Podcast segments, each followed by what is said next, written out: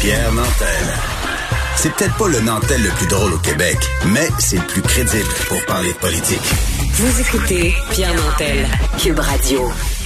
Le gouvernement a multiplié les annonces hier, euh, évidemment, les mesures qui seront appliquées euh, aux écoles en zone rouge dès le 8 octobre, jeudi qui vient, l'application de traçage alerte COVID. Les partis d'opposition ont un grand rôle à jouer dans tout ça et on en parle avec la porte-parole de l'opposition officielle en matière d'éducation, ainsi qu'en matière d'administration gouvernementale et députée de Saint-Laurent, Mme Marois Risky. Bonjour, Mme Risky. Bonjour, M. Nantel. Dites-moi, euh, êtes-vous satisfaite de ce qui a été annoncé par le ministre de l'Éducation hier? Oui, écoutez, on était rendu là. Euh, je comprends que le ministre de l'Éducation euh, a pris son temps pour faire de telles annonces. Euh, j'avais le goût de lui dire, on peut se dépêcher, notamment vous vous rappelez, il y avait il y a quelques semaines, euh, Madame Yvon qui avait proposé le Je contribue pour les écoles.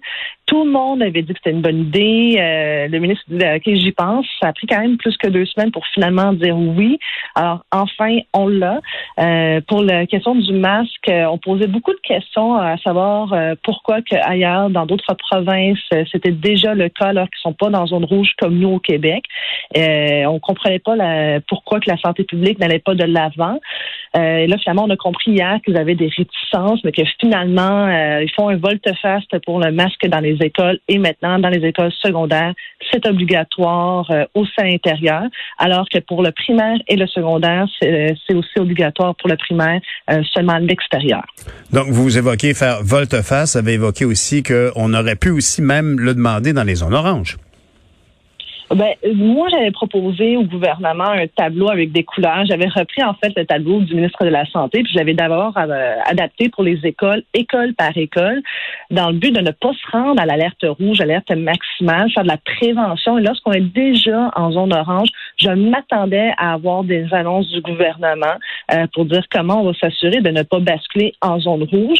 Euh, hier, c'était pas le cas. C'était seulement pour les zones rouges, les annonces. On n'a rien pour la zone jaune ou orange pour faire de la prévention ça, je suis un peu étonnée encore là-dessus.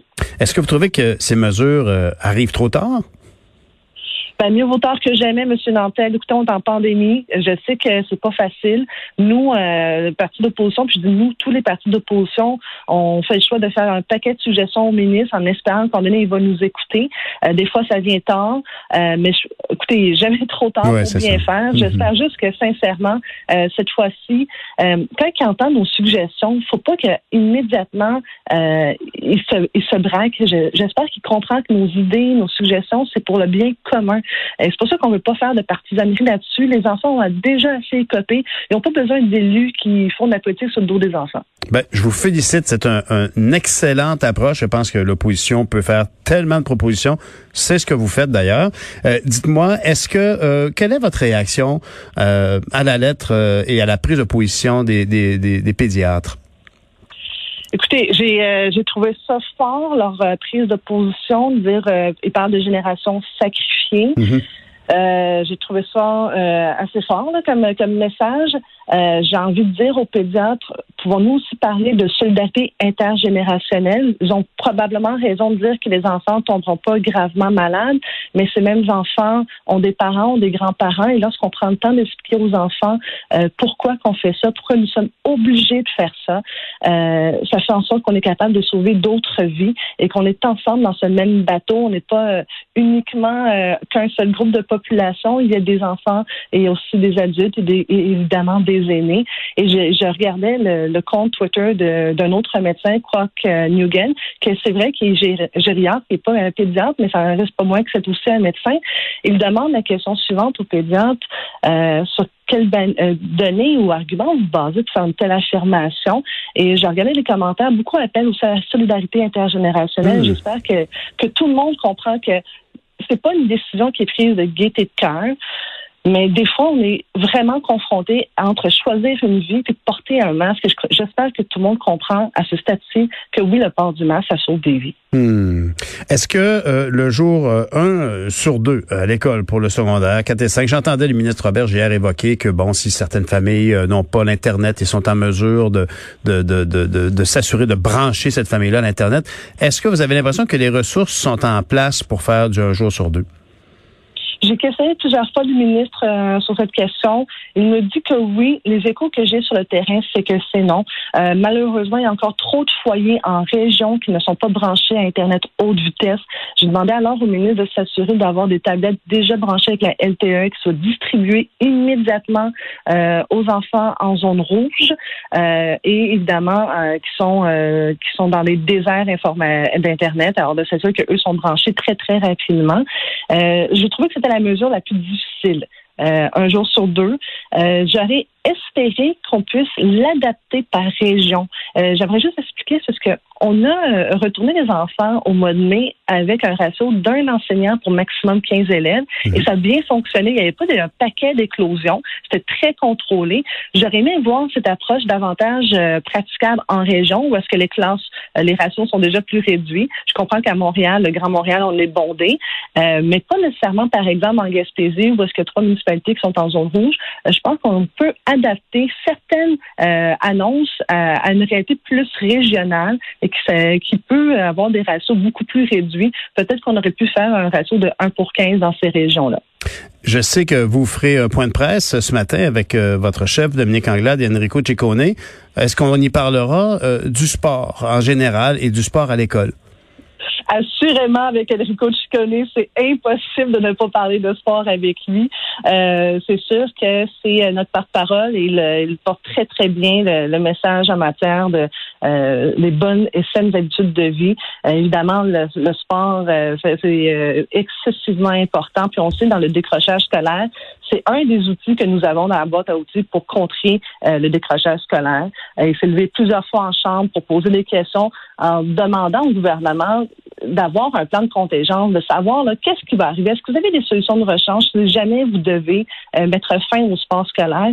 À ce jour, j'ai pas encore vu, moi, les solutions de rechange, puis j'espère qu'ils vont remédier rapidement euh, parce que, sincèrement, la santé mentale des jeunes aussi, c'est important. Madame Risky, vous êtes euh, porte-parole du Parti libéral en matière d'éducation, mais aussi en matière d'administration gouvernementale. Ce qui veut vous parler de l'application Alerte COVID? Comment réagissez-vous à cette décision prise par le gouvernement après avoir consulté les partis d'opposition, après avoir fait un comité ou des spécialistes soufflaient le chaud et le froid sur l'application. Qu'en pensez-vous? Mais moi, j'ai aussi siégé, M. Nantel, sur le comité qui a reçu les experts. la quasi-totalité des experts euh, ont soulevé euh, sensiblement les mêmes enjeux, c'est-à-dire, euh, un, premièrement, que ça va être efficace ou contre-productif? Plusieurs tendaient à dire que ça serait contre-productif. Euh, dans un premier temps, ils mentionnaient que ça prend un nombre important de Québécois qui vont télécharger. Je peux vous rassurer tout de suite, dès que le premier ministre a fait son appel à la nation hier de télécharger l'application, je l'ai téléchargé. Et si on veut que ça fonctionne, puis pour contrer un des arguments des experts, il faut immédiatement télécharger l'application en grand nombre. Le deuxième affaire qui a été soulevée, c'était de s'assurer qu'on est prêt à recevoir un nombre plus élevé de personnes dans les cliniques de dépistage et que ça peut créer des gens qui peuvent croire qu'ils doivent aller se faire tester parce qu'ils ont reçu une alerte, mais c'est que l'application ne peut pas nous dire de façon précise si c'est un, un, contact à risque. Et là, je me permets d'expliquer brièvement. Imaginez que vous et moi, on est dans la même pièce, mais moi, je porte mon masque et vous aussi, puis qu'il y a un plexiglas qui nous sépare. Il y a peu d'échange de gouttelettes, mais moi, je reçois euh, une alerte qui me dit, bon, ben, Guy Nantel, euh, euh, lui, a eu un test positif, et moi, mon application me dit pas que c'est Guy Nantel, mais me dit tout simplement que j'ai été en contact avec vous. mais pas nécessairement vous, on vous identifie pas. Mhm. Alors, moi, j'aime faire tester, mais j'ai pas besoin d'aller me. Le problème qu'on a au Québec, c'est qu'on a aussi un gros problème de congestion à nos cliniques de dépistage.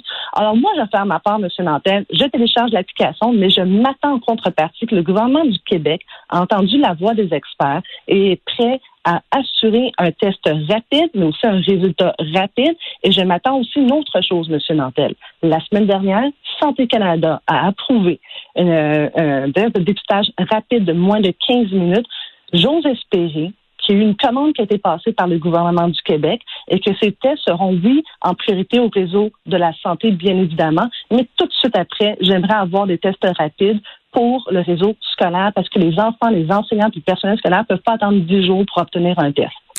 Dites-moi, en tout cas, euh, de toute évidence, euh, lors, de sa première allocution, Dominique Anglade avait vraiment tendu la main au gouvernement pour euh, utiliser les ressources, la collaboration des partis d'opposition. Est-ce que le ton s'est amélioré à l'Assemblée nationale actuellement? Ben, je vous dirais, ça dépend des échanges. Pour être très honnête avec vous, ça dépend toujours de, tous les élus. Euh, c'est un choix personnel hein, qu'on fait quand on se lève, le ton qu'on va qu'on va adopter, les questions qu'on va poser. Les gens peuvent se mettre en mode attaque ou peut-être prendre conscience qu'on est vraiment dans le même bateau, puis qu'on peut aussi proposer. C'est correct de critiquer, là, mais si vous avez rien à proposer, moi j'ai envie de vous dire taisez-vous. Eh, c'est bien dit, ça. Je vous remercie beaucoup, Mme Risky. En terminant, juste une petite allocution. Euh, euh, ça sent bon du côté de Ottawa. Euh, le discours du trône, Stephen Guilbeault, on annonce des projets de loi. Est-ce que c'est, est-ce que c'est, entre autres, est-ce que vous savez si le gouvernement du Québec a participé à la pression ou si c'est un peu de l'attentisme à ce sujet? Euh, je ne sais pas vraiment. Moi, je peux vous dire que j'ai vu les tweets de M. Euh, Legault, le premier ministre, puis aussi celui de ma chef, puis nos attentes n'ont pas été comblées. Hmm. Bon, ben, on surveille ça parce qu'évidemment, c'est la vitalité de nos médias qui est en cause. Merci beaucoup, Mme Risky. Bonne journée et bonne conférence de presse.